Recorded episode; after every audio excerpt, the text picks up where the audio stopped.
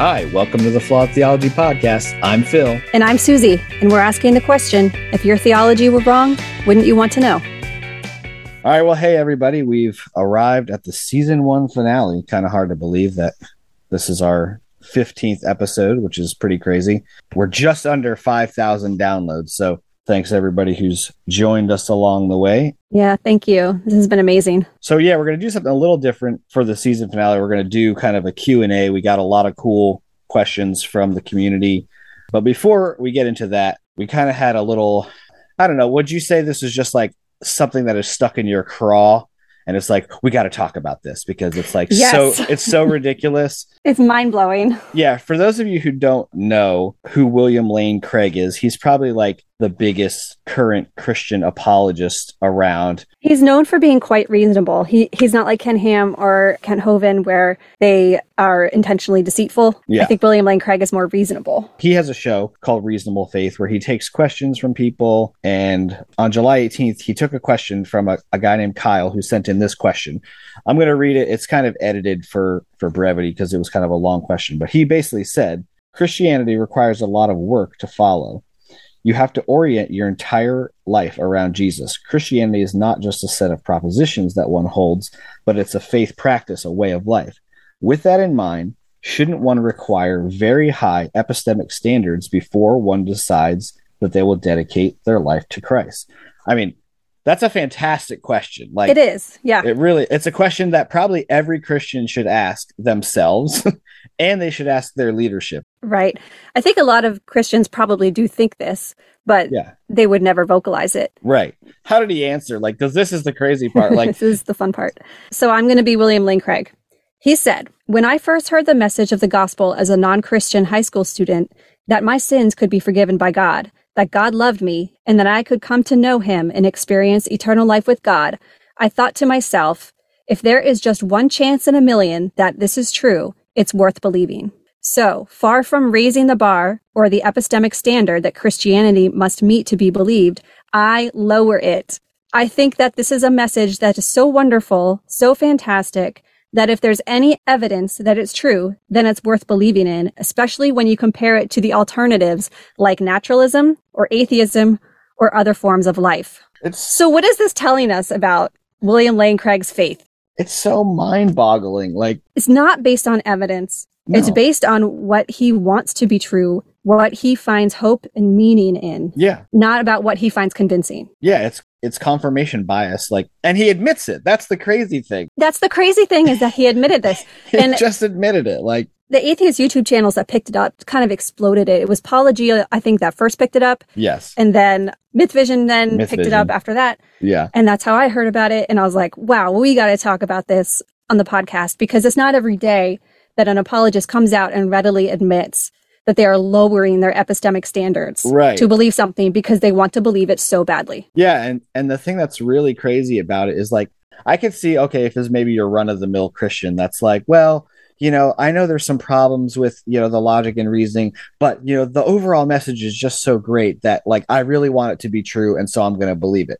I can't see William Lane Craig whose whole identity is wrapped up in logic and reason and evidence and proof and all that stuff saying, oh, well, if it's only one in a million chance, he's resting his eternal destiny on a one in a million chance. Yeah. And he said, if. He didn't even say there is. He said, if there's a one in a million chance. I think he would say there is more than one in a million. But the fact that he is admitting what his motivations are means that he's not a Christian because he finds the evidence or the arguments convincing. Right. He's a Christian just because he thinks it sounds good. And then he's contorting and adopting arguments that he might not ordinarily yeah. in order to preserve that worldview and to promote that worldview. Yeah, it's crazy. Another thing to mention is that he talks about how great his experience is being a Christian. It fills him with hope and wonder and right. love but not everybody has that experience. I mean, we talk to people every day right. who come out of the church with trauma. Right. Try telling them that they should believe it if there's a one in a million chance. Is it worth it to them? I, I don't think so. Right. No. Yeah, not everyone has that same experience. And honestly, even if you did have the same have the same exact experience, it's still not a real good justification Right. because then again you're still basing it all on on your experience and your feelings Yeah. which is the direct opposite of what christianity tells its followers is that your feelings are fickle you can't trust them you have to trust in the inerrant infallible word of god because it's right Yeah, it's kind of like a child wanting so badly to believe in Santa Claus because Santa Claus brings you presents and is nice and jolly and right and so you believe it just because if there's a one in a million chance that Santa is real, it's worth believing. That doesn't make Santa any more real. right there's no real reason that we wanted to talk about this except for that it's just so wild but Yeah. if you want to dig deeper into this we'll post the links to the uh, reasonable faith interview and then paulogia and um, myth vision's kind of rebuttal to it and i think there's some other people that posted about it because it was kind of a big Yeah, it was a Big big thing. deal. it's good information to hear kind of how people responded to it too And to keep in mind, not just William Lane Craig, but any apologist, what their motivations are and what confirmation biases they might have. So let's let's get into our our questions we we received a, a good amount of questions So this one is for Phil. Growing up in the uber controlling Christian household you did, when you left, did you go on a secular music journey? As you discovered new music, did you feel cheated? And finally, was there a band or artist that you were told was super evil and after you listened to them, couldn't understand what the big deal was? That's a good question. I grew up in a really musical family. So, like, from a very young age, I was like singing special music, you know, at church, like that whole thing. So, music was definitely a big thing for me. I don't think I really cared too much about secular music until I got into like probably high school, because I don't think even middle school anything other than like Christian music was on my radar. Wait, like- did you go to a Christian middle school? I forget. Oh, yeah, I went to Christian everything. So, Oh, okay. K through Right. 12. So yeah. So I think the first um, secular band, I use secular in quotes, band that I discovered was U2. As far as secular bands go, that's probably the most innocuous secular band that you can come Mhm. across. Yeah. So I remember having the War CD in my backpack after school one day, and my parents coming across it, and they they lost their shit about you Really? too. You know, About you like, too. about Wow. U2 and i had to you know remind them that three of the four members of U2 were christians my parents of course rebutted with well they're catholics and i was like yeah so okay. i remember also getting busted with a paula abdul cd which to this day i'm probably just ashamed of having but Hang on a second. but Paula Abdul. My my uncle is a pastor and my cousins, his daughters, they all loved Paula Abdul and they were all fine with it. He's a Lutheran pastor. oh yeah hey but we've already established Your, parents are nuts. yeah your childhood my childhood vastly different but yeah so so paul abdul you know was was the secular another cd that i had and my parents were like you can't listen to this music it's gonna send you down the wrong path so me being the rebellious cuss that i was my my response to this was i'm gonna find the hardest christian music that i could find screamo death metal yeah. you can't understand the thing that they're saying. I'd be blasting it in my room, and my parents would come up and be like, What is that devil music? And I would just hand them the liner notes, and it was all Christian lyrics. And you found a loophole. yeah, there was nothing they could do about it, you know. So, yeah, I guess the second part of the question, like, there isn't anything that I was told was super evil, and I found out later that, oh, it was evil or it wasn't. It was just music. Like, I'm still a huge U2 fan to this day. And it's funny now, actually, being post Christian listening to U2, a lot of the experiences I had, like in live concerts with U2, were very like worship like. And I, I compared to the like, oh, this is like being with God. And now I realize, of course, that's just the same emotional manipulation you feel when you listen to Hillsong, you know? right. So, yeah. But what about you? Do you have any musical thoughts? Like, how was music in your upbringing? Well, totally different from yours. I was allowed to listen to whatever I wanted. And my first concert I ever went to with my best friend and her little sister when I think I was 12, we went to a Third Eye Blind concert. My parents let me go. I went to HF Festival every year. If you're from the DC area, you know what HF Festival was. Yeah. I, I just went to a lot of rock concerts. My parents were totally fine with it. Nice. But as far as church music, this is funny. When I read your question, I had to, I really dug this out of my memory. But I joined choir when I was in high school because I just, I loved to sing and I loved singing the hymns and I still love that. You know, my sister and I will get together at Christmas sometimes and we'll sing at the piano and we'll Mhm. harmonize. So I was the youngest person in the choir by like 30 years, but Yeah. I loved doing it. It was all purely selfish reasons because I enjoyed it.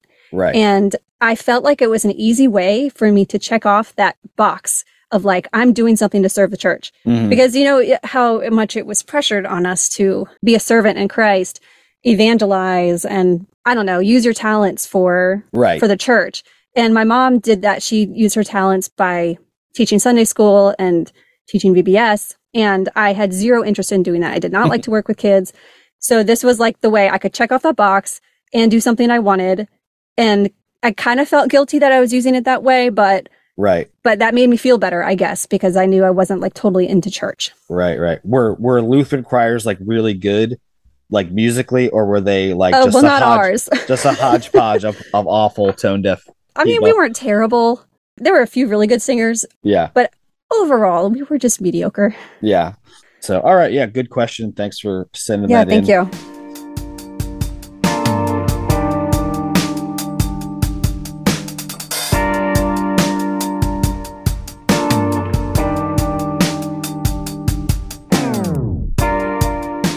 Let's go on to our next question. Um, this one came in and it says, I want to know how a God can be described as loving. And then it clearly says that he's jealous and angry. And love is not jealous and angry. If I could see all of time as a whole and I knew my baby would suffer their entire lifetime, I would abort them. But God can see all these people who will suffer in eternity and he still makes them. He hates abortion so badly but instead of sending the baby the 10 year old victim doesn't want into her womb, he could send it to the infertile couple who have been praying for years for a child. But instead of that, he sends it to people to harass at an abortion clinic. Instead of feeding starving people, he helps Linda find her car keys and make it to work on time. Well, at least Linda got to work. Yeah. so what's your thought on this about, you know, God God being loving but doing the kind of shit that he does? Yeah, well, I think this question is really insightful because it's thinking beneath the surface. I think it's another example of how Christianity it depends on people not thinking too hard about what they're being taught. So, oh, we're not saying names, right?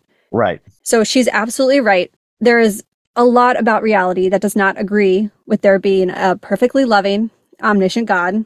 And yeah, like imagine your child is kidnapped by sex trafficker. Phil, wouldn't you do everything in your power to get your child back? Yeah, absolutely. anything, anything Right. you could. God could easily do it. Easily. Right. He has the power, he has the knowledge of where your child is to rescue your child or to even prevent it from happening, but he doesn't. Right. And to me, that doesn't sound like love. So, yes, I totally agree with the person who's asking this question. And I know that the Christian would say it's because of free will, but that does not hold up for me because giving the sex trafficker free will to sex traffic takes away the free will of that innocent child to not be sex trafficked. Right. So apparently it's more important to God that bad people be allowed to do bad things than for other people to not have bad things done to them. yeah. So that sounds like something more an unloving God or the devil would do, not a loving God. right. What do you think about it? Yeah, and for me, I think it, it really depends on you know your definition of love. You know, if you're a person who's been taught to believe that love is rooted in power and control, and that the person who's doing the loving is an absolute authority, has absolute knowledge, and is perfect, well, then how can that person being loved complain or question how they are being loved?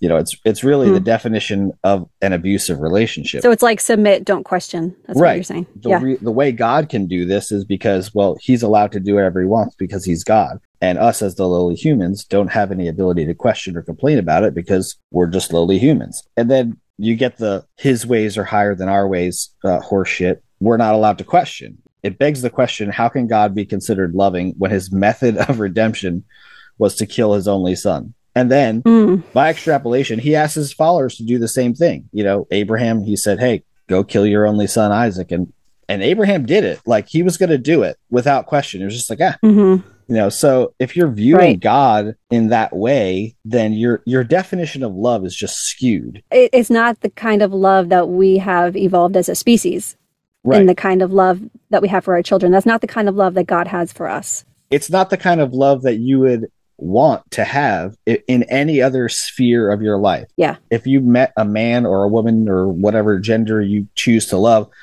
and they loved you the way God does, you would be filing a police report, you know, and trying to get restraining orders. Yeah. I know one of the Born Again Again episodes talk about how that relationship with God is like an abusive relationship. And I wrote a blog about this too, and like side by side compared red flags from abusive relationships to your relationship with God. So you make a good point. Yeah. God not loving, and then The car last- keys. the last thing about the car keys I know. that's- one of my biggest pet peeves when people say, "Oh, God gave me a, a, a parking space at Target, and He's just so good." And I'm like, "Really? There's a genocide in Rwanda going on, but He got you a fucking and like parking all the kids being raped in the Catholic churches and Right. and other places. I mean, that was just an example. Yeah, That's happening in his house. Right. If you count Catholics as Christians. right, right. Not like my parents. right. yeah, Yeah, it doesn't add up. It does Yeah. not add up. Yeah, good question. great question. Yeah, thanks for sending that one in.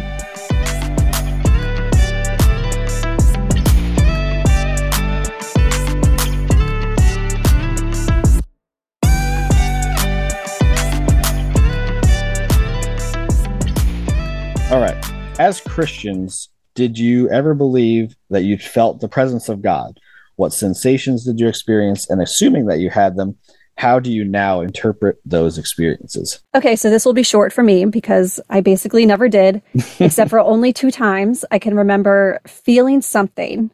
I was pretty young and I was reading my Bible and I was just, I put my Bible down and I was just laying on my bed and thinking about like what it would be like if Jesus was real and he was my friend and he would always protect me. And I loved that idea so much that I was kind of overcome with emotion at that moment. And I don't know, I guess I, in that moment, I believed it Yeah. but then like those feelings always fade and it wasn't something that was sustainable I, I mean the way i view that now is that i was a little kid and i wanted safety and security and that was offered to me in the bible and so i tried to accept it Yeah. the second time was when the first time i went to intervarsity fellowship in my freshman year of college i was used to the lutheran style like organ music and hymns and stuff and i had never been exposed to this worship type music that i guess you were so Yeah. involved in Yeah. and yeah, I was not prepared for that emotional manipulation. and so I, yeah, fell victim to that. Yeah. Just Like- just one time. oh, just one time. Just one time, yeah. So, I never the- went back after that. oh, you didn't. So to, you're to not to the fellowship. I did like the small groups and stuff, but I Oh, never okay. did that like to the- main the the, bands meeting. again. Yeah. No, big, I never did. big meeting. That's a good time. I, I don't know if that's what IV calls it. That's I don't I don't remember. So what about you? Did you ever feel like you felt God? for me i feel like it was kind of different i think i i think i definitely felt the presence of god in a different way and probably not in the way that most christians would want to like admit that they feel the presence of god growing up like fundamentalist baptists it wasn't emotions and feelings about god weren't something that you talked about like the charismatics did that you know they had the holy spirit and the speaking of tongues and and the, the holy barking and the holy laughter we thought all that was was Wait. horse shit Sorry, Uh, what? Oh, you don't know about holy barking? holy barking? Yeah, look, YouTube that one. It'll it'll change your life. okay. But yeah, but yeah. So like you know, Baptists are pretty reserved in their you know worship style. So the presence of God that you felt as a Baptist was guilt, shame, and conviction. Oh, that's depressing.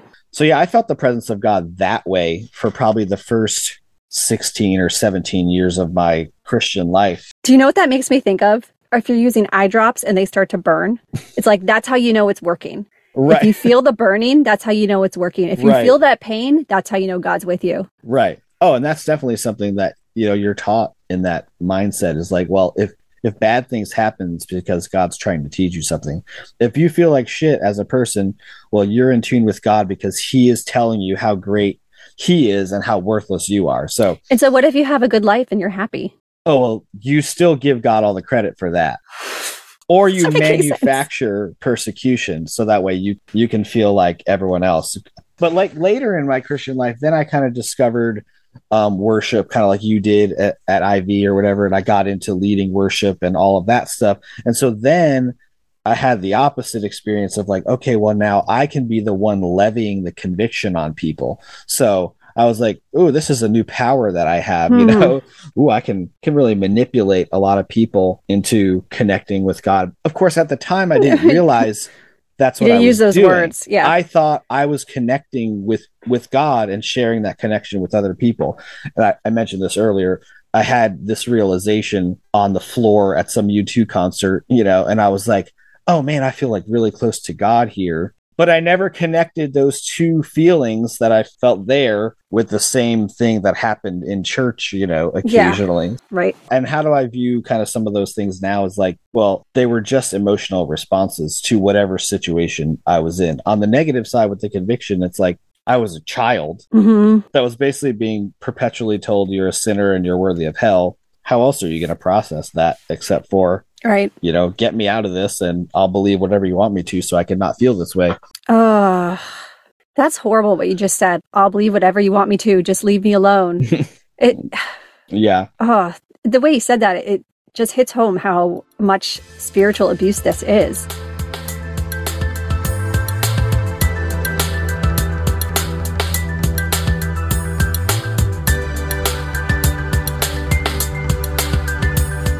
Did you ever believe in miracles, answered prayer, prophecy, faith healing, or revelation? And how do you see that now?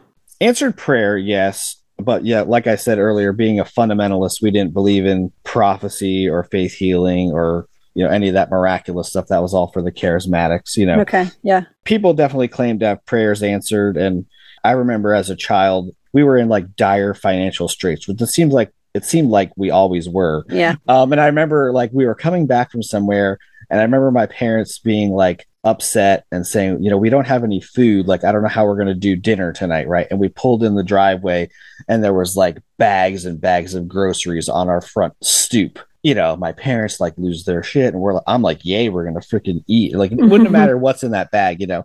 And so I, I definitely took that as God answering prayer and God's miraculous provision, you know. But it was people. Mhm. The church knew we were poor. Right. And yes, it was probably because of their faith and their belief that they thought we should help people. But there's plenty of people that would do that now for people with no motivation of God or faith. Yes. How I view that kind of stuff now is really it's just people being human to other people. When you hear about a need, if you're a decent human being, you try to figure out a way that you can meet that person's need. Humans don't even have to be involved. It could be like you pray that your wedding day will be sunny and then it's sunny. Right. That's just chance, you know? right. But people will construe natural patterns of probability Right. or answered prayer. Yeah. Sorry, I might be answering this question too. Well, that's okay. No, yeah. What's what's your take on this? Like, Well, yeah, same with you. Like my my church didn't care too much about prophecy or faith healing or it wasn't anything that I dealt with. right. My church, yes, definitely answered prayer. I think I've told the story before about my purse that I got back from the hotel Mm, after I prayed. But I mean, I called the hotel and I was like, my purse is in room X. It's in the drawer. Can you send it to me? And they're like, Right. okay. So I would have gotten it back anyway. Right. When you were telling that story, I thought of this time that I drove from my house to a park with my phone on my bumper of my car. Whoa. And when I got all the way to the thing, I was like, oh shit, where's my phone? And I went back there and the phone was still on the bumper. And I was like, oh my God, like that's incredible. Like there's guardian angels behind my car holding my phone on. It's like, no, it's what? just physics, you know, like, I, and that's crazy because that means that the guardian angels care more about your phone than, you know, genocide. Than the six car pileup that happened probably at the same time on Yeah. a highway, Right. you know, where right. three people died, you know, like, Yeah. Oh, that reminds me that there was a woman at my church who uh, said that an angel, okay, so she skidded on some ice on a turn, like on a wooded road. She was headed towards a guardrail and then her car just kind of like lifted up in the air and went over the guardrail and landed safely on the other side.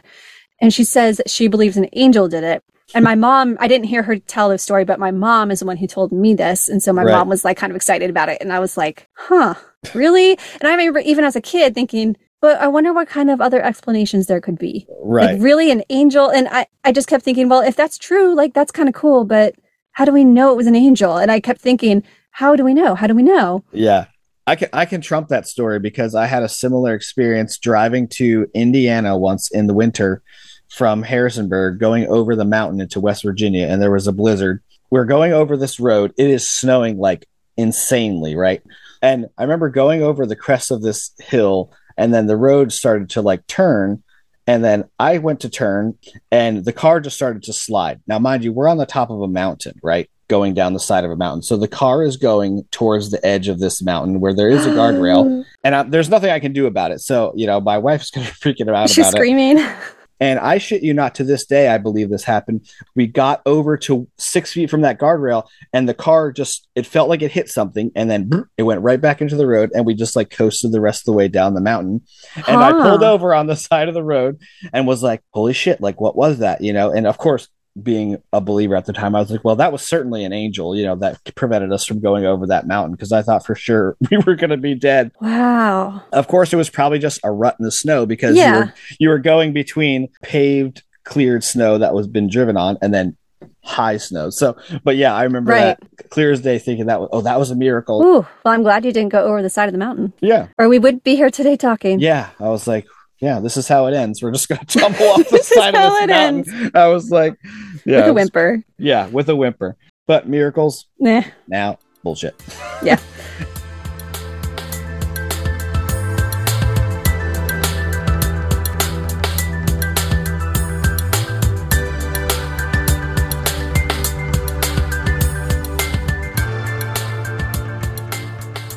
So, next question Was leaving religion painful for you?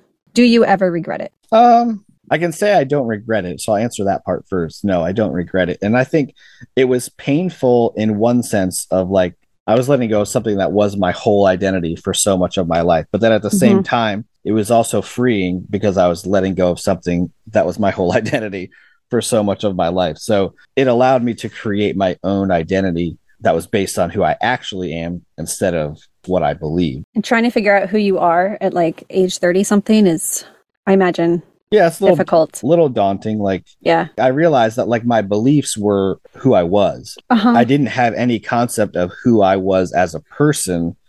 And actually, oddly enough, it was a pastor that told me when I was kind of in my deconstruction phase and didn't know it. You know, she was saying, You got to find out who you are outside of being a husband, outside of being a worship leader. You just need to find who Phil is.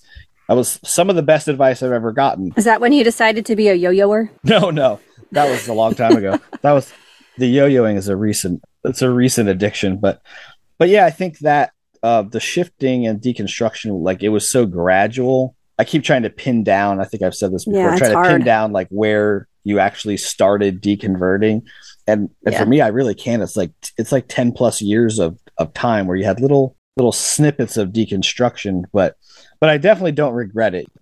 Like some people might say, well, you wasted all that time. I occasionally will feel that sense of regret, like, oh, I wish I would have gotten out earlier. Yeah. Uh, but I don't. I don't ever regret that I did it.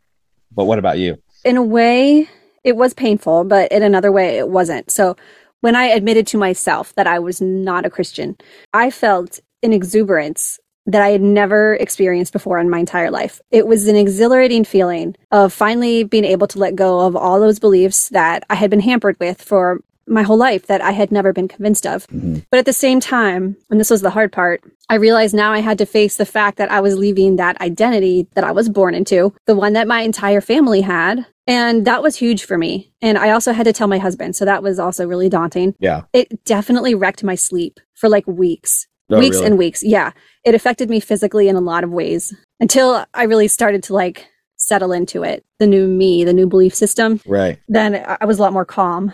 The stress hormones that really influences your body. And so in those few weeks, that transition time, I guess that's a good word for it, that transition time, I was completely wrecked. Yeah. And I'm assuming you wouldn't say that you have any ounce of regret about it. Oh, not at all. yeah.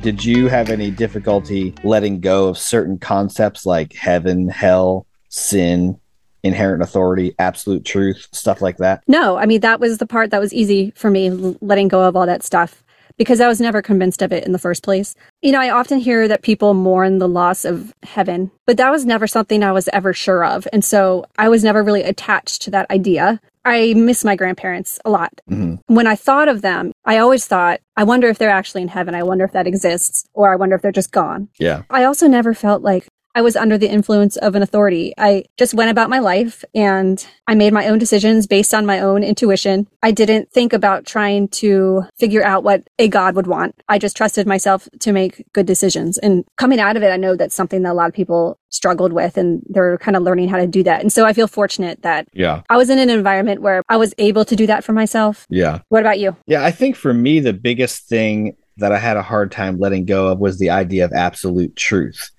Because I think the way my brain works, you know, with liking logic and reason and data, I wanted to believe that there was something absolute to build my life on. So believing something and that it had all the answers for my life, no matter what they were, and living a life of absolute certainty, that was not easy to let go of. Like I didn't do well with the idea of ambivalence or Okay. the, the idea of like, well, maybe something's not true. I fully believed all that stuff down to my core. So that was hard to let go of the idea that there aren't certain things that are absolutely true in this realm anyway. I, I do think there are things that are absolutely true Okay, still. that's what I was going to follow up with. So there, you do believe there is an absolute truth, right? Uh, yes, in certain Okay. yes, in certain areas like But I mean, like universal. Like, Yes. the universe came from somewhere. yes, yes. That's an absolute truth, even if we don't know it. Yes. right? Yes. What I mean by absolute truth is the idea of what you believe about, you know, Jesus or heaven or hell. There is no room for the possibility to it be for it to be wrong. Okay, that's not quite the definition I think of when I think of absolute Okay. truth. So I think that's why I'm confused. I guess that may be actually more linked to the idea of inherent authority because, like, I believed everything that a pastor told me. I believed everything that the Bible said. Uh huh. And so letting go of that idea of absolute truth, biblical truth, I guess, was not easy for me to do, you know? So after that truth was gone, you kind of were like, well, what do I? Right, What is my absolute truth now? right. Where do I get truth from if it's not from the Bible? you Okay, know? interesting. So, where do you get your truth from? well, for me, I think now truth is just based on it's based on evidence and proof. Yeah. If there's no evidence for it, well, then there's no reason to believe that it's true or accept that it's true. Thanks, Lars. yeah every time every time i'm talking to someone about evolution now the first thing i say is you don't believe evolution you accept, accept it, it. or you don't so yeah that was a hard thing to let go of those kind of i guess it's not really absolute truth it's actually letting go of certainty ah, yes. Okay, that makes more was sense. was hard to let go of yeah. and then i think the afterlife was like a yeah but what if you know heaven and hell is real you know that was that was probably like a lingering thing too because you've been ingrained that like everything that you're doing is for the reward of heaven you know so every once in a while i feel like the idea of heaven would sound appealing Hmm. until i remember that most of the people claim to be going to heaven are people that i really don't want to spend eternity with so Yeah. Well, I don't know about you, but I always imagined heaven as like a never ending church service. And that seems insufferable to me. Like Right. it seems more like hell. Yeah hell i think was something that i let go kind of early on because Right. in my shift of deconstruction, when I shifted from the fundamentalist thing to a more progressive theology, the first thing that shifted was that God is a God of love. And so the first thing to go out the door was hell. So you thought that people either went to heaven or they were annihilated? Or did everybody go to heaven? I think I thought everybody went to heaven. Oh, okay. But yeah, I kind of let go of hell because I was like, well, a loving God wouldn't send people to hell, so hell's got to go.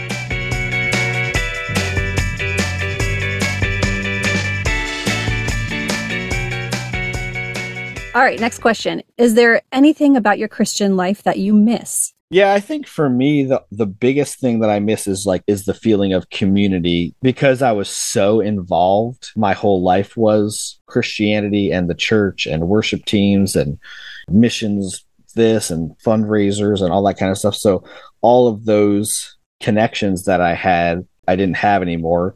I think in the secular world, you don't find that same kind of, I don't know what you would call it, camaraderie or like mindedness Right. and I guess it's really more of like a hive brain. In Christianity, you feel like, well, everyone believes this exactly the same way I do. So when I when I look at a situation and I go to someone with a question, I know that their response is going to be the same thing that I would think. Oh, so you're like the Borg. Yeah, yeah, yeah. So I think that like has been kind of hard to let go of. But then I discovered again at the end of my Christian journey the social justice causes and things that I was passionate about as a progressive progressive Christian, and then I realized well, I don't need the Christianity part to still be passionate about these causes. Yeah, you can still do it. You can still do all these things without the help of a deity. So, Yeah. and then I guess the musical aspects of leading worship and like there's a real ego boost to standing up in front of hundreds of people and making them eat out of the palm of your hand musically. Uh-huh. So, you feel powerful. and you can't really replicate that in the secular world unless you get really, really famous as a musician. Like Yeah. I played out at coffee houses and stuff like that. And, you know, it's not the same thing, you know, as having a captive audience of hundreds of people. Yeah, you know? chained to their pews. Yeah. Yeah. I think that um, the humanist community is working on creating those frameworks Yeah. so that there's something to replace church with. Yeah. What about you? Uh, I don't miss anything. None of it? No. So I didn't have the community aspect that you did. Uh, as an adult, I tried kind of not to engage with people. Okay. Growing up in my home church, my parents were very involved in church. And so I was involved in that church. But I don't know, like I, I have a lot of friends. All of them are secular. So Mhm. I never felt like I lost anything because 97% of my friends are not from church. Okay. But ironically, the community aspect that you're talking about, I get that from my son's travel baseball team. You must have like really nice baseball people because I wouldn't want to Yeah, hang out we're honestly like a family. like, that's cool. Everybody's very accepting. The only thing that you have to do is, you know, make the team to get on. Yeah. You don't have to like profess a dogma or Right. like conform to somebody's expectations. Well, that's a community that's it's built organically around the common interest of baseball. Yeah. And then, you know, you've connected with a bunch of other humans and they just you just happen to be linked by baseball. right. Yeah, and I think there's a lot of that in the secular world. And that it's funny because if you never grew up Christian, the idea of like needing a framework of places to like meet people and do stuff is so foreign. Right. Regular humans do this evolutionarily. We're biologically made to do that. That's true. You know how we should ask Genevieve from that GD show? She was never religious. And so we should ask her, like, did she ever feel like she was missing out on that community oh, aspect? yeah. I want to ask her that. I want the next episode. we need to get her on the a question? show. Can we get her on the show? Oh, yeah, we can get her on the show. If I can get her on this show. I'll, then- I'll go harass her. She lives near us. oh, really? I'll harass her till she agrees to come on. She agrees. That's funny.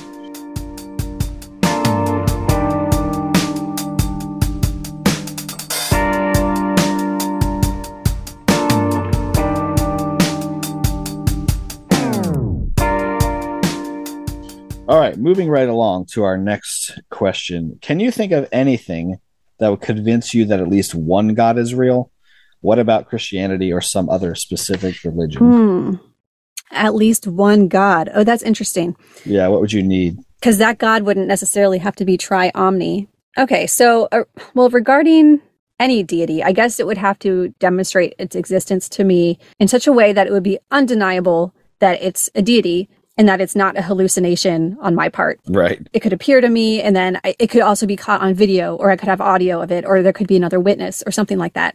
Also, that deity would have to be not logically incoherent, like the Christian God is, and can't be inconsistent with reality, like the Christian God is. right. So for me, I think for a deity to be able to be consistent with our reality, it can't be tri-omni. For those who don't know, that's omnibenevolent, omnipresent, and omniscient. Yeah. Those three things are logically incompatible, Yeah. um, especially with all the suffering in the world. Right. It doesn't work. Yeah. Maybe if you get rid of one of them, that could work. Yeah. What about you? What you were saying, the whole thing is proof.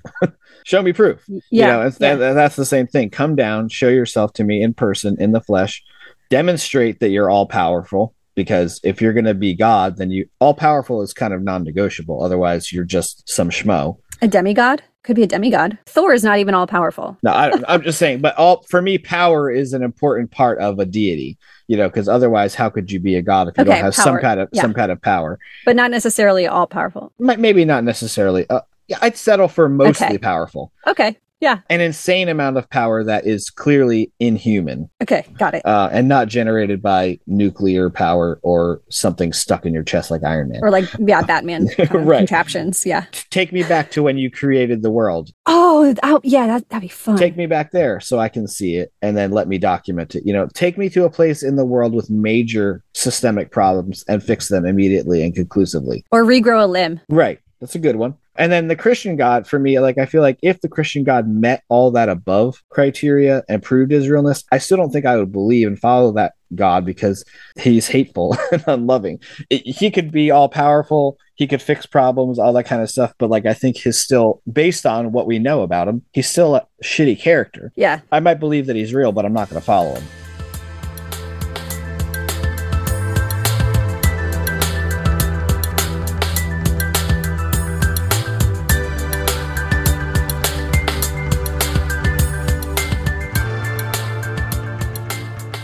Next question. Have you carried on relationships with friends and family who are religious? If so, have those relationships changed or stayed the same? And are they better or worse if they've changed? It's a good question. And I think it's a little different between friends and family. I think on the friends side, I think what I realized is that many of the like quote unquote relationships or friendships that I thought were deep friendships were not as deep as I thought they were Mm-hmm. because they weren't based on mutual respect and care for each other. They were based on a shared belief system.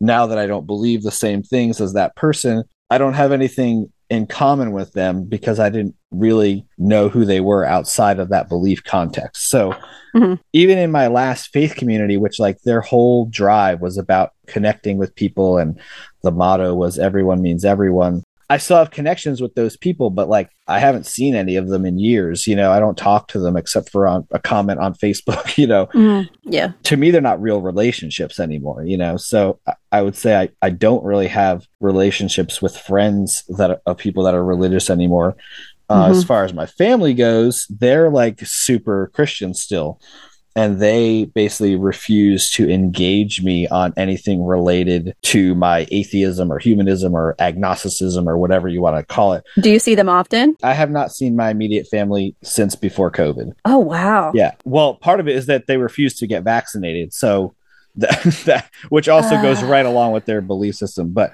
yeah, I, I try to keep the door open to them when I told them, well, for those of you who hadn't heard about how they found out that I was an atheist, my mom came across my interview on Graceful Atheist and she texted me on New Year's Eve night saying, I'm sorry that you're an atheist now. So anyway, I, I lost control of that narrative of Yeah. telling them how I had changed. And so I, I left it open to them saying, look, I know this is probably going to be painful. You may not understand it. I'm open to any and all questions and to have a conversation with you about it. And I've never got, not the first question, never got a single question about it. So that relationship is, I would say it's very surfacey now. I'm not going to antagonize their religion either. Mm-mm. Like, unless they say something really overtly ridiculous, then I won't be able to let it slide. But Yeah. Yeah. so yeah, I guess I would say that that relationship it's changed on some level, but it was also kind of slippery sloping when I got divorced too, because I was like a black sheep after that too. So oh, because you got divorced? Really?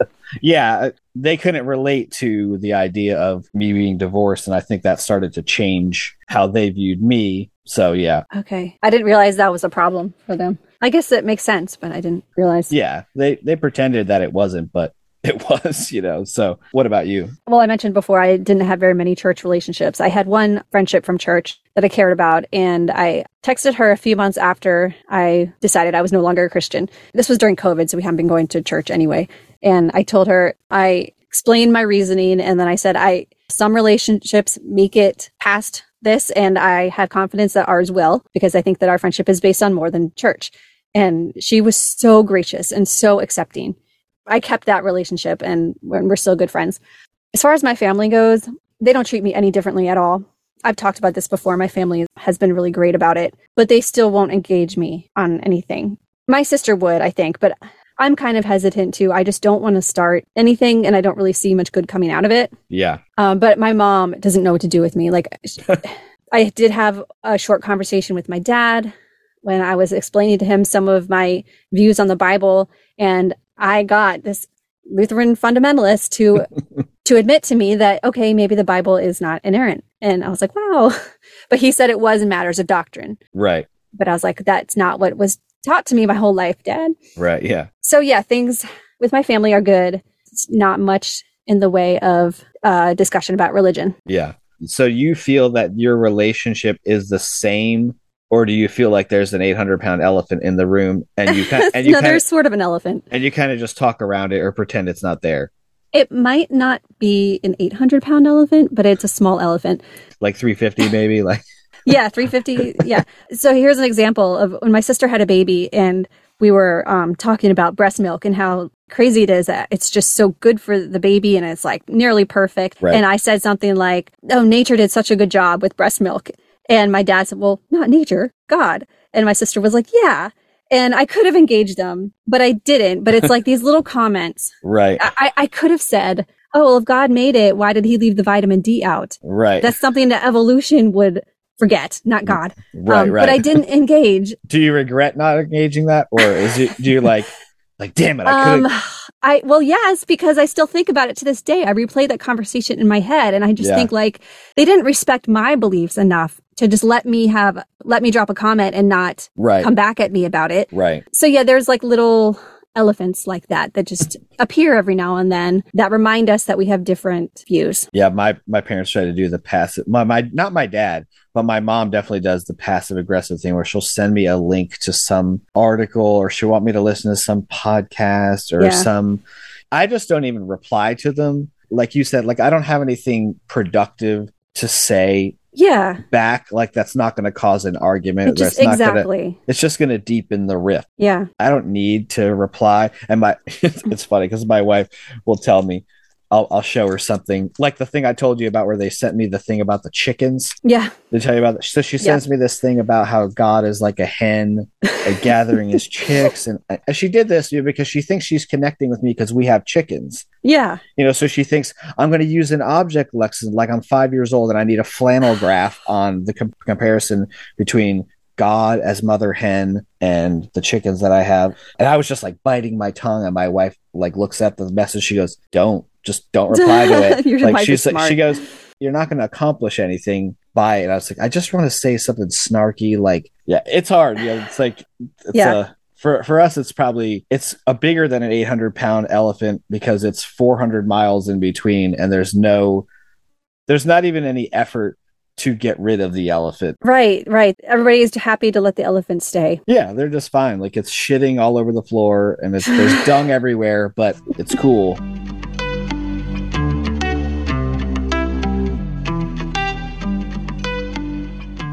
all right do you feel more or less confident in explaining why you believe what you believe now than you did as a christian Oh, way more confident. Not even a comparison. So I never felt confident in my beliefs as a Christian, obviously. They were not my beliefs. They were the beliefs of my family that were placed on me when I was born. And I was just expected to adopt them. right I never independently chose those beliefs or became convinced of them myself. And I kind of like knew the talking points, but I never felt convicted by them. And so when I delivered them, I kind of felt like, uh, okay, so I'll give an example. you're like acting yeah, exactly. Like I was acting. Here's an example. In high school, one time I was having a, a discussion with my chemistry teacher who was awesome. He is a vegetarian, um, Okay. or was. I'm assuming he still is. And I was debating with him about it, like how I, I was like saying it's okay to eat animals. Mhm. And one of the reasons that i gave for why it's okay to eat animals is because the Bible gives us dominion over animals. right And even as I was saying the words, even before I said the words, I knew that I wouldn't be able to defend this. Yeah. And I knew that it was not a valid argument. And sure enough, out of my mouth came these words because the Bible says we have dominion over the animals. I knew it was going to come back in my face. and you're talking to a scientist so it's like yes. you're just yes, going to get dominated like Right. And so he looks at me and he goes, You cannot use the Bible as an argument. And I was like, I know. i know but but but but oh that's so my dad said I could. my dad said i could yeah that's hilarious So uh, now I actually believe the things that I say. yeah It's a good feeling. yeah it makes it a little bit easier yeah if you can Yeah. actually back up what you're saying with some measure of intelligence and yes. self-confidence and good argument. It's sound epistemology. It's yeah it's a great thing. yeah So what about you? Well, so I was thinking about this question, and I'm kind of the opposite in that, like, I could probably still to this day defend Christianity to it to my own self if I wanted to. You know, I got like 35 Mm, yeah. or 40 years of indoctrination to support my confidence level in defending Christianity. But I think the difference with like what I believe now is that it's not a belief system. I have like facts that I accept and evidence that I review and consider. And then if the facts support the hypothesis and the conclusion, then I accept them. If they don't, then I either do more research or I throw them out. Mhm. I don't feel like I need to believe in anything. And so, because of that, I don't feel like I have to defend or explain what it is. Now, that doesn't mean that I won't like argue a point or I won't challenge someone on something or try to explain something that I've learned. I think now it's more of like a voracious learning phase, is kind of what I'm in. I don't think I would necessarily feel confident in explaining evolution or you know Yeah. some other even some of the philosophical arguments that we've talked about on this show. Like I don't consider myself a philosophical wizard. That's part of the freedom I think coming out of that like world of certainty you know where before I knew I thought I knew what I believe was 100% true. And now there's like a freedom in saying well that might be true. That might not be true. I'm show me show me more. Yeah, to have the freedom to say you don't know. yeah yeah. That's very liberating you know and yeah. but it's different than the idea of saying i'm okay with not knowing because god's in control. Or like I'm okay with not knowing exactly how the Trinity works because I'm just going to have faith that it works. right. And the difference is there's someone that does know and i'm going to try to learn from them so that i can know. Oh, well, Uh, on some concepts there's some things i think that we just like what bang the Big Bang? I don't know if we'll ever know that. yeah we're not going to know that but i'm kind of talking circularly a little bit by saying i don't feel the need to defend my beliefs because they're not They're not beliefs. they're not beliefs and whatever i think or believe is my business i don't have a mission to proselytize Right. Good answer.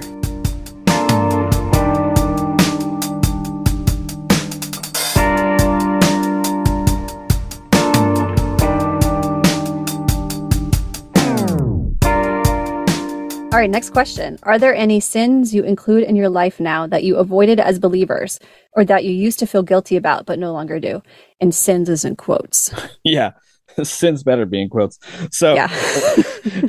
if i could ever have a short answer i could just say no but of course being who you i am. You can't ever have a short answer. that's not going to just be like no and and now let's go to susie with weather you know but yeah Cold day put- in hell. right like no i i don't there are not sins and like a lot of people think that the reason that people deconvert is so they can live a life of sin. Right. and that certainly was not my case. And i've yet to find a person that has deconverted that says you know i really just wanted to smoke crack and i just wanted to get a bunch of prostitutes Mhm. and that's why i can't believe in god anymore. I've literally never met any person like that. So no i don't believe in sin at all. So there's nothing that i do now as an atheist or a humanist that I wouldn't have done as a Christian, basically because I don't have the problem with guilt and shame. So I don't live a life of debauchery, obviously. right. Like, but I never did. That was never even like a draw for me. And it wasn't that, that was actually not something related to being Christian. When I turned 21, I wasn't like itching to go get drunk. It's, it was never something that appealed to me. I followed the rules. That's just kind of how I was wired, I guess. And I don't know if that's because of parenting or or whatever, but one of the things that's different in my mindset was a, around the idea of sexuality. So my whole previous life, I waited for marriage, for all of that. And then 10 years later, 12 years later, I was divorced. And now I'm in my 30s and single again. And so I really struggled with the idea of like, well, what am I supposed to do now? Am I supposed to wait to get married again, to have sex? Because I had all this like purity culture programming. And so I kind of just told myself, well, it's postmarital sex now. So Yeah, it's not premarital sex. you can do whatever you want. So I was like, okay. And, th- and I still didn't go like wild with it. I'll tell you a funny story.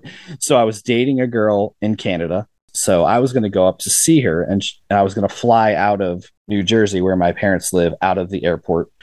I was like, hey, can I leave my car at your house? Like, you guys drive me to the airport. I'm going to go up to Edmonton for 10 days or whatever, and then I'll be back.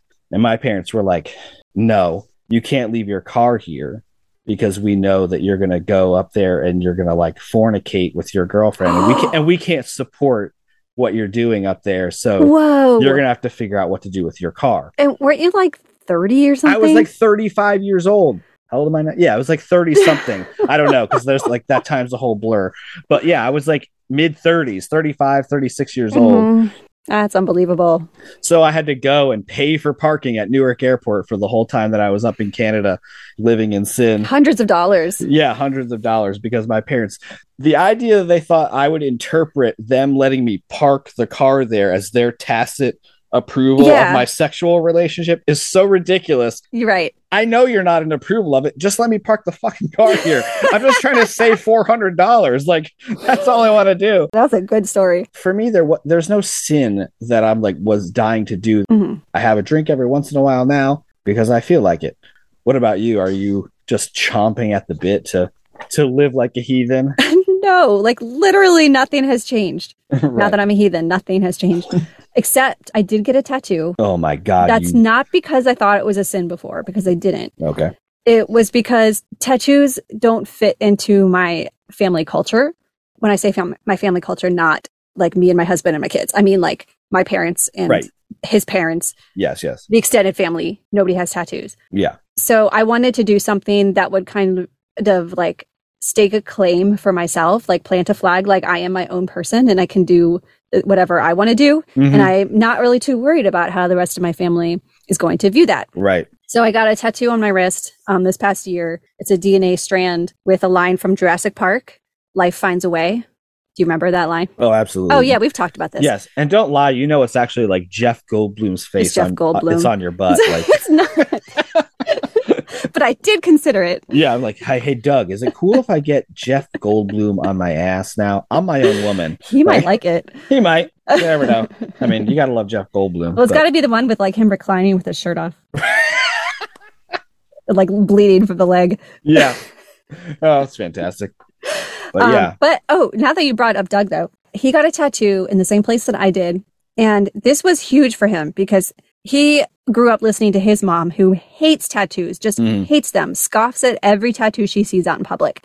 And my husband kind of adopted that. hmm So he decided to mark our new lives. He wanted to get a tattoo as like an exercise to change himself because he's been really working on himself. And so Right. he got he got one too. Oh, And. I'm really proud of him. And so now we have both tattoos and his mom hates it. nice. That's cool.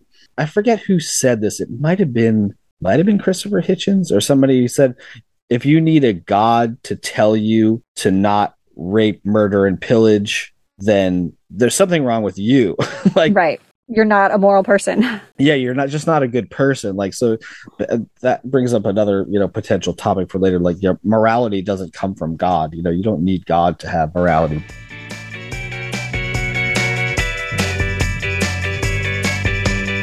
What is your favorite topic you've covered so far? we kind of talked about this in the promo episode, yeah, I we did. and i don't know what i said that time but i was thinking about it because somebody asked this I, I think it's the one on child indoctrination that topic is a passion point for me now Yeah, having hits close to home. I got four kids, and like we do an extensive amount of work to not indoctrinate them in any way, shape, or form. You know, if, Yeah. if you want to ask questions about what other people believe, what you believe about the afterlife, whatever, fire away.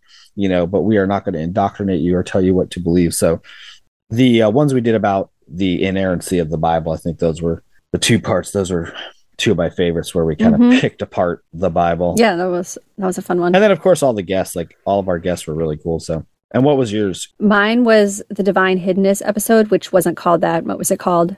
The one with the hide and The seek? hide and seek, yeah. Okay, yeah. Uh, I think that was the first episode where I did like a cool intro. I Mm. think Oh yeah, those intros are fun. yeah. The theatrical intros. Those Yeah. yeah, Yeah. they're kind of like a little cringeworthy. Yeah, little, a little little creepy. funny, a little creepy. So yeah, those are fun. Yeah,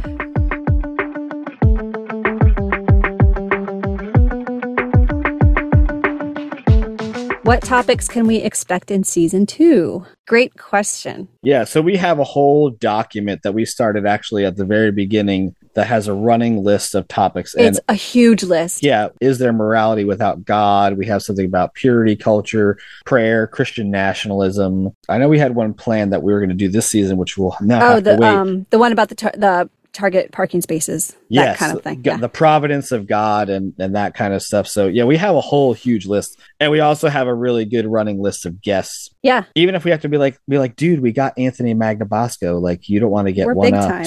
We're a pretty big deal. So yeah, we're, we're a big deal. except for not really, but but yeah. So and of course, if if there's topics that you guys would like to hear about, send them our way. What are some topics that you would like to do? Yeah. The ones that I had my eye on are the ones about prayer. Does prayer work? What it would be like to be God. I think that's a really cool topic to explore. Yeah. Biblical events with no historical corroboration and contemporaneous documentation of Jesus. Like, what kind of documents or evidence do we have that, well, not necessarily just of Jesus, but like of all the events concerning the resurrection and, and all that stuff. Like, what do we actually have besides the Bible? Right. Which is basically nothing.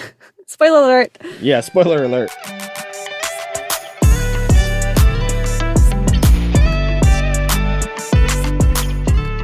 All right, this is another question we got. If there was a God, what characteristics would it have to have for you to willingly worship it? All right. This God would have to have the kind of wisdom to know to treat people equally so that there would be no gender differences. Women and men would actually be equal.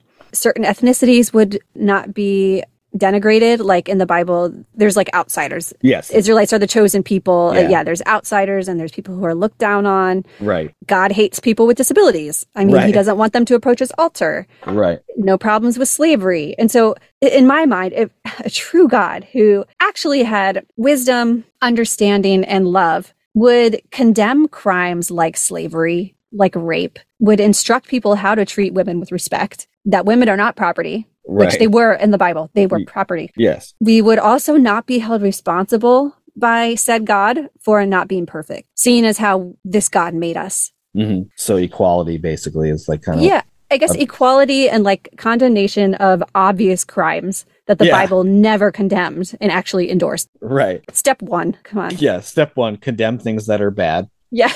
yeah. Step two: do things that are good. There you go. It's not that hard to be God. You Apparently, summed it up right there. Yeah, and that's kind of like my feeling would be like kind of actual expressions of the omni qualities that supposedly the Christian God has.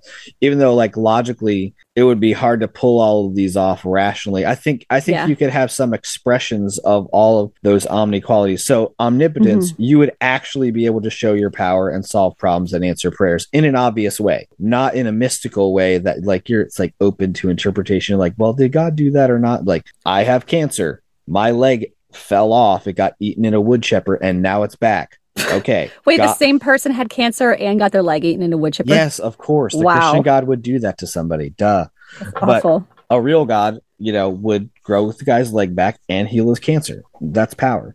He would definitely be omniscient in some way or have the characteristics of omniscient. Like he would demonstrate his all knowingness by answering people's questions. Mhm. I think like the biblical way of interpreting these omnis is logically impossible, but I think the rational way of interpreting the qualities is doable. So like omniscience means they know everything, which means you can ask them everything and they'll answer it and they have an answer. It's not like a I'm not going to tell you because I'm smarter than you or my ways are higher than yours like yeah. And I need to stay smarter than you. I need to keep you not understanding. right, right. And then lastly, I th- which I think probably the biggest one is omnibenevolence, like truly unconditional love. Right. there would be no fear. There wouldn't be hell to motivate people. There wouldn't be punishment for people who didn't believe in you. You know, you wouldn't mandate that people believed in you. You would just, you would love everyone, you know, because So your God would truly be a God of love, not of fear. yeah, I think that's what I would need to, to worship this, this type of deity. Your answer was more like about what this God can do. And my answer was more like, what does this God endorse? Yeah. So together we have it covered. Yeah. That's good.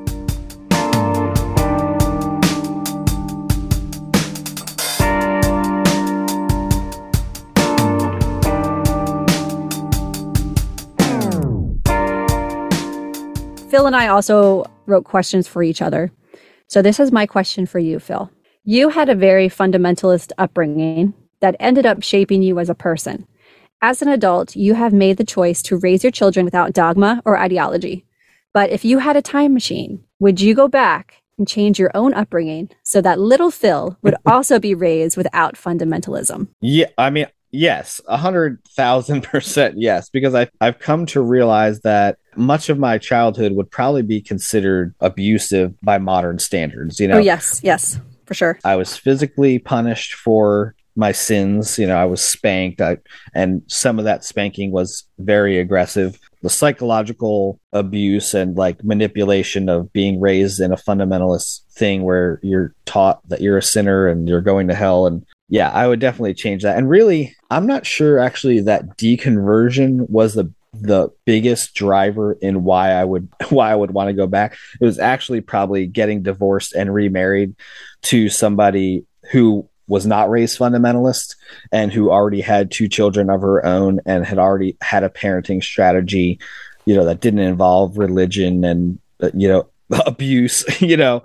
Then during that my relationship with her going through my own deconversion process and realizing how deeply ingrained my ideas about discipline and children and stuff were based on that fundamentalist upbringing and how damaging it would be to my kids. So I would definitely go back and change that because I don't think people realize how damaging that childhood indoctrination in fundamentalist Christianity is to a child, and especially to a child that then grows up and escapes it and then starts to unpack what their childhood was really like you know, like for a long time, I probably viewed my childhood as really not that bad and would say, oh, well, you know, my parents spanked me and I turned out okay. Mm-hmm. Again, I don't want this to sound like a parent bash because they were doing the best that they could. But at the same time, I have made a conscious decision to not do that. There's no place for fundamentalist indoctrination in the raising of a child. And so I, I, would definitely go back in time and undo that. And undo that. Yeah. Cause I honestly don't know the amount of damage yeah. that is probably subconscious. Like, you know, like I've told my wife this, like, we'll have a disagreement about something, or the way I'll respond to a certain situation will be, you know, ridiculous, or at the very least, not loving and empathetic, you know, and I'll, I'll look at it afterwards and I'll be like, I know exactly why I responded that way. mm. Yeah, because yeah. you you got your brain wired a certain way in your childhood, and now you're having yes. to unwire it and yes. rewire it in a new way, and that's difficult. Yeah, it's very hard to unlearn those reflexes.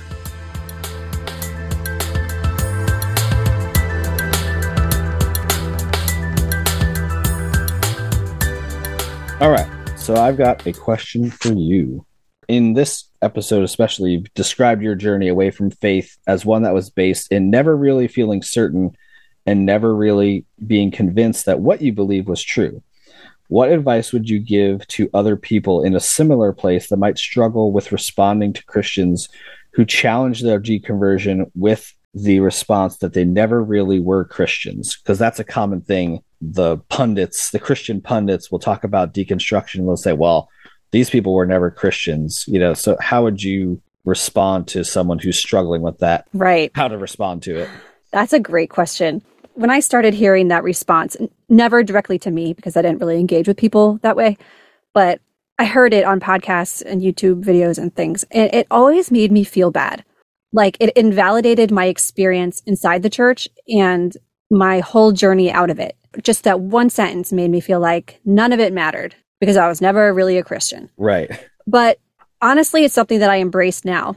So at one point, I was asked to be interviewed for a YouTube channel and I declined because I told him, I told the interviewer that I was never really a true Christian. I never really believed it. And so my story wouldn't be very interesting. Hmm. And he insisted he still wanted to talk to me because every story is valid. And he said that my experience would resonate with somebody and he wanted to reach everybody. I still declined because I didn't want to be on YouTube. this was before the podcast and everything. Yeah, yeah. But now that I've been involved in this community for a while, I have to say that the Never a Real Christian bunch is underrepresented. There are lots of people who were never real Christians who left. Well, we don't hear from them in in podcasts in the arena of, you know, deconstruction. Right. The ones who were casual nominal Christians, they typically don't have a voice after they leave. They just go on with their lives. Their lives aren't really that different, but it, it's still hurtful. Even if you were a half believer, a nominal Christian or a doubter, you know, for most of your life, weren't you still pressured to believe this dogma didn't you still have a belief system imposed on you since your birth? Some of you were even threatened with eternal punishment for unbelief or threatened with being ostracized and cut out from your family. Didn't you have it drilled into your head that to doubt is foolish? Because I know I did. And mm. that is damaging. And so we had our own struggles. We're a different group from like you, Phil, and most of the people who are in this community of deconstruction who are vocal. But then there's a whole big mass of us who are still trying to recover from all that damage of the years of struggling to believe something that we just were not convinced of. Yeah. It's almost even more complicated than someone who is wholeheartedly brainwashed like I was. Yeah, you were blissfully ignorant of the cognitive dissonance. Right. You had a rational perception of like some of this doesn't make sense, but then you also had the thing of I'm a kid I have no choice but to believe this. So how do you how do you reconcile those two things? Like, right. And so I think that our experiences should not be discounted uh, just because we were never true Christians, because the religion still affected us in sort of a different way than other people, but yeah, but it did. Yeah, for sure. Do you think it's even a valid thing to say to someone you were never really a Christian? Because no one can even agree on what a Christian is the evangelicals have one here's what yeah. a christian like my parents would say right. catholics, catholics aren't, aren't, christian. so a catholic who deconverts they would just say oh who cares like you weren't a christian to begin with so you were going to hell before yeah. and now you're still going to hell so that's that's a really good point yeah there's a whole range of people who would call themselves christian but then they would point at each other and say no you're not a christian my childhood best friend she's studying to become a priest and when i talked to her on the phone about my unbelief she is happy that I'm an unbeliever because it makes me happy. She's right. like, God does not care if you believe in him. And I was like, what? Mind exploding. What right. do you mean? And she's like, God just wants you to be happy, to transcend yourself and to find awe and inspiration in something. And I told her that I find that in the universe. And she's like, well, that's perfect. You know, she doesn't believe in hell. Right. She doesn't even know if she definitely believes that Jesus was resurrected. Like my parents would say she's not a Christian. Right. What kind of priest is this? Episcopal? Uh, Episcopalian. Yeah. Yep. Okay. Yeah. That's a valid question. Yeah. Do you think I was a true Christian? I mean, sorry. Do you think I was a Christian? So, what's funny is my my programming would would say no. That you you just were a name only Christian. You were just yeah. You were doing it because your parents did it. And like, I mean, I don't know how many times I heard as a kid, "Hey, you have to make this decision for yourself. This isn't your parents' religion." I decided, quote unquote, for myself when I was four years old. I have a three year old and a five year old. They can barely decide what shoes they're going to put on. Right. How are you going to decide your eternal destiny like at four years old? You know, so I find the idea of a real Christian to be like the most condescending response to deconversion and deconstruction. Yeah. Who the fuck are you to tell me what a real Christian is? And for me, of course, I can say I was in the shit since I was mm-hmm. in the womb, you know, and I know the Bible better than than you do, and I'll run circles around you. So don't tell me that I wasn't really in it. But then that's why I asked the question. Like for you, you would probably not even have any qualms about saying, "Oh, I, I was never really a Christian." But that doesn't, like you said, it doesn't mean that you didn't experience the same manipulation and yeah mind fuck, you know, that I did a different worse, level because I resisted it because yeah. you resisted it, like actively resisted it and tried to fight against it. I never thought about that. Well, so yeah, subconsciously fighting. Like I did want to believe, right, but I didn't know how. That was hard. I felt like I was always fighting a battle and I, that I could never win.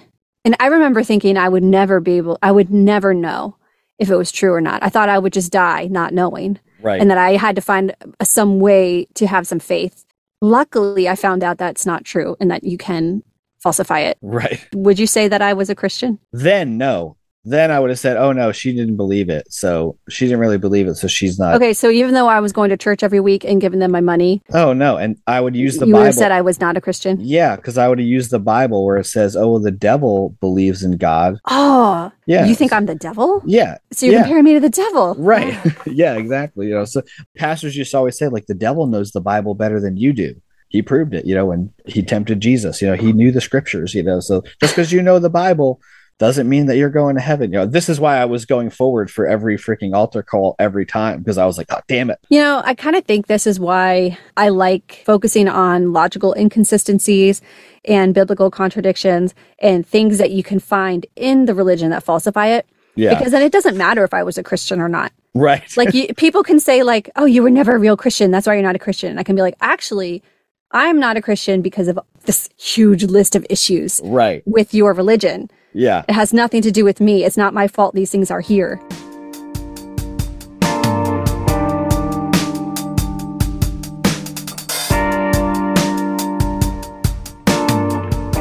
All right. Well, that was that was pretty fun. That was probably our our longest episode. We'll have to do some some editing to Yeah. people aren't nodding off at this point. We just want to I mean wrap up this season by saying again thanks to everybody for listening. This has been a really fun first season. We're looking forward to the second season of, you know, getting better at, at some things and hopefully getting more consistent in releasing, you know, episodes and Yeah, it's hard. We both work full time and we both have kids and extracurriculars and other Yeah. hobbies. yeah other other wildness so it's Yeah. hard so but but we appreciate everyone that's been listening and we hope that you will stick around for season two again like i said if you have topic ideas that you'd like to hear us discuss on season two send them in via uh, email or our facebook page or twitter or instagram or whatever we're both going to be hopefully doing some blogging in the off season you're much better at writing for your blog than I am. So, but you can follow uh, Susie's blog is flawedtheology.com. And then mine is philqmusings.wordpress.com. You want to hear something funny? Hmm. When I first named my blog, I wanted it to be called Bad Theology. But when I went to go register that domain name, it was for sale for like $3,000. and I was like, I'm not doing that. Let's let's Hmm. go with. I went in the thesaurus and I like typed in bad, and I was like, Right. let's go with mm, flawed. That sounds flawed good. and that worked out really well too, because like flawed theology is like a whole different thing than bad theology. Flawed is about logic and reason. And True. that, that was kind of accidental. I thought Maybe- bad was more like cool sounding. I don't know. Right. Yeah. Yeah. So, a couple quick announcements too. Um, next season, we're hoping to launch some new features. We've got a couple of ideas uh, about what we're going to do, like breaking up the show into like little segments. And since Susie likes to make little interludes and things like that, I'm hoping I'm going to rope her into some foolishness with the segments. You know, coming up with some cool transitional Oh, foolishness. cool. Yeah, I'm sure you'll love that. And we're you know we're toying with some other ideas of like video and and YouTube channel and stuff like that, but we're not sure about that yet. So I don't know if I want my face on there. we'll see. but yeah, we'll see. Um, but the thing we do want to announce is that we are planning to start a Facebook group, which is different than a Facebook page, um, just as a way to connect with people and actually have discussions in the group setting. So that will be coming very soon. Stay tuned for that. We'll be sending out uh, links probably in all the other deconversion groups that we're in so people can get connected with us Yeah. there and stay connected during our little break well, cool. Well, thanks again, everybody, for listening to the Flawed Theology Podcast. I'm Phil. And I'm Susie. Tune in next season where we will continue to tackle the question if your theology were wrong, wouldn't you want to know? We want to thank everybody who sent in questions. And in case you're wondering why we didn't give names, we realized that we neglected to get permission to use people's names on the episode. So, to protect people's privacy, because everyone's journey is a little bit private and may or may not want to be scattered across the internet, we just made all the questions anonymous. So, thank you again for everyone who sent in a question. We appreciate it. Follow us at the Flawed Theology Podcast.com and subscribe wherever you listen to your favorite podcasts. Rate and review us on Google, Spotify, Apple Podcasts, wherever you might find us. And we hope that you enjoyed this episode. Thanks for listening. Catch you next time.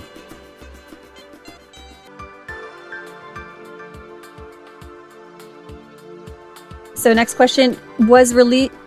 I'm going to start that over. was released. It's fantastic. All right. Shit, you know I. mm, Okay. what were you even saying there? Because you just said Liz Lee. What is that? Seems like you were going to say a French word. We're about to get really cultural. I was going to say was leaving religion, but I, I just said the re part and then the lee part, and I mixed them. It's right. fantastic.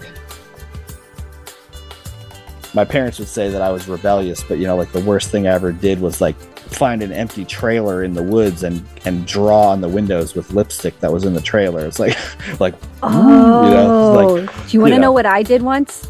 oh yeah, let's hear one of your oh, scenes. Oh, in my church bathroom, I took the, the liquid soap pump and I pumped soap all over everything. you devil. I know. I think I was like 11.